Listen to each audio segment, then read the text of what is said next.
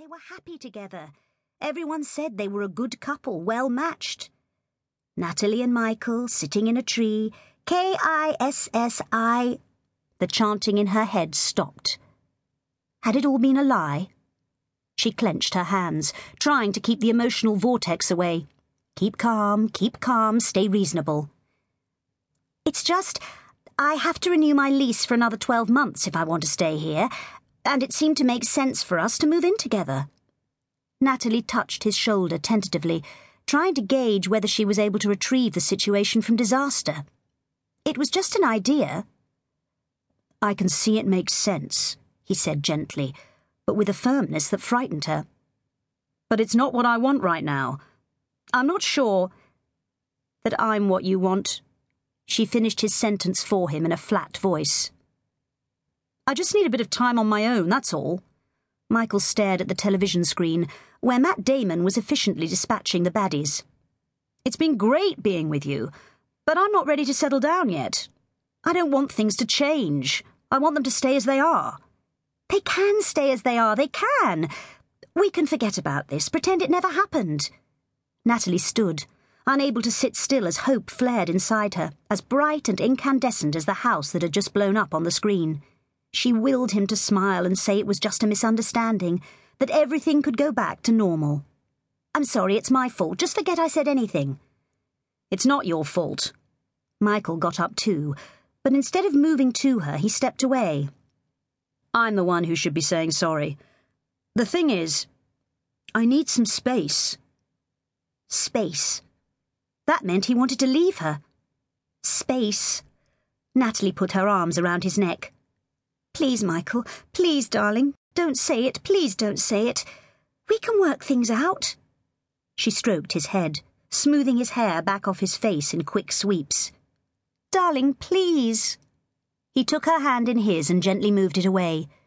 She grabbed his hand with both hers and kissed it, hundreds of little kisses, murmuring all the while, Please don't go, I love you, please don't, please. Michael tugged at his hand. Don't, Nat, he said gently. Her ears picked up the faintest thread of vulnerability. Darling. Her cheek brushed his, the lightest of touches. He couldn't resist her like this.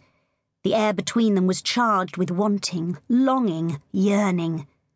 She kissed his neck, her lips grazing the surface of his skin. She could feel the balance of power slip her way. His mouth under hers, warm, soft. He couldn't resist her, this, the two of them together. I can't think clearly. Michael pushed her away. I have to go. Don't! Natalie grabbed his hand. This wasn't happening. It couldn't be happening. Michael wasn't himself. He'd been abducted by the CIA, and some other strange Michael had taken over. She clung to his hand, concentrating on gaining some control over her voice.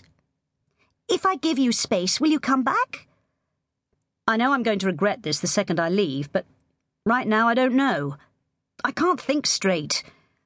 I just know me and you, us. It feels wrong. I need some time on my own to think things over. His eyes slid away from hers as very carefully, but very firmly, he disengaged her fingers from his hand. You're great, you really are. You've got loads to offer anyone. Just not you, she said, and regretted it immediately because she sounded like a sulky teenager and Michael hated her being what he called over emotional. You can have time, there's no hurry. I'm not pushing you to make a decision. But you are. I feel it. He closed his eyes. I never meant to say anything. Not like this. But now it's out, maybe it's for the best. How could it be? Natalie screeched inside. How could it be for the best? Michael was going. He was leaving her. She put her hand tightly over her mouth so she didn't scream aloud. We'll stay in touch, see how things go. Look, I'm not saying this is the end. I need to think about things. Michael ran his hands through his hair, his mouth tight with pain. Please don't cry. I can't bear it if you cry.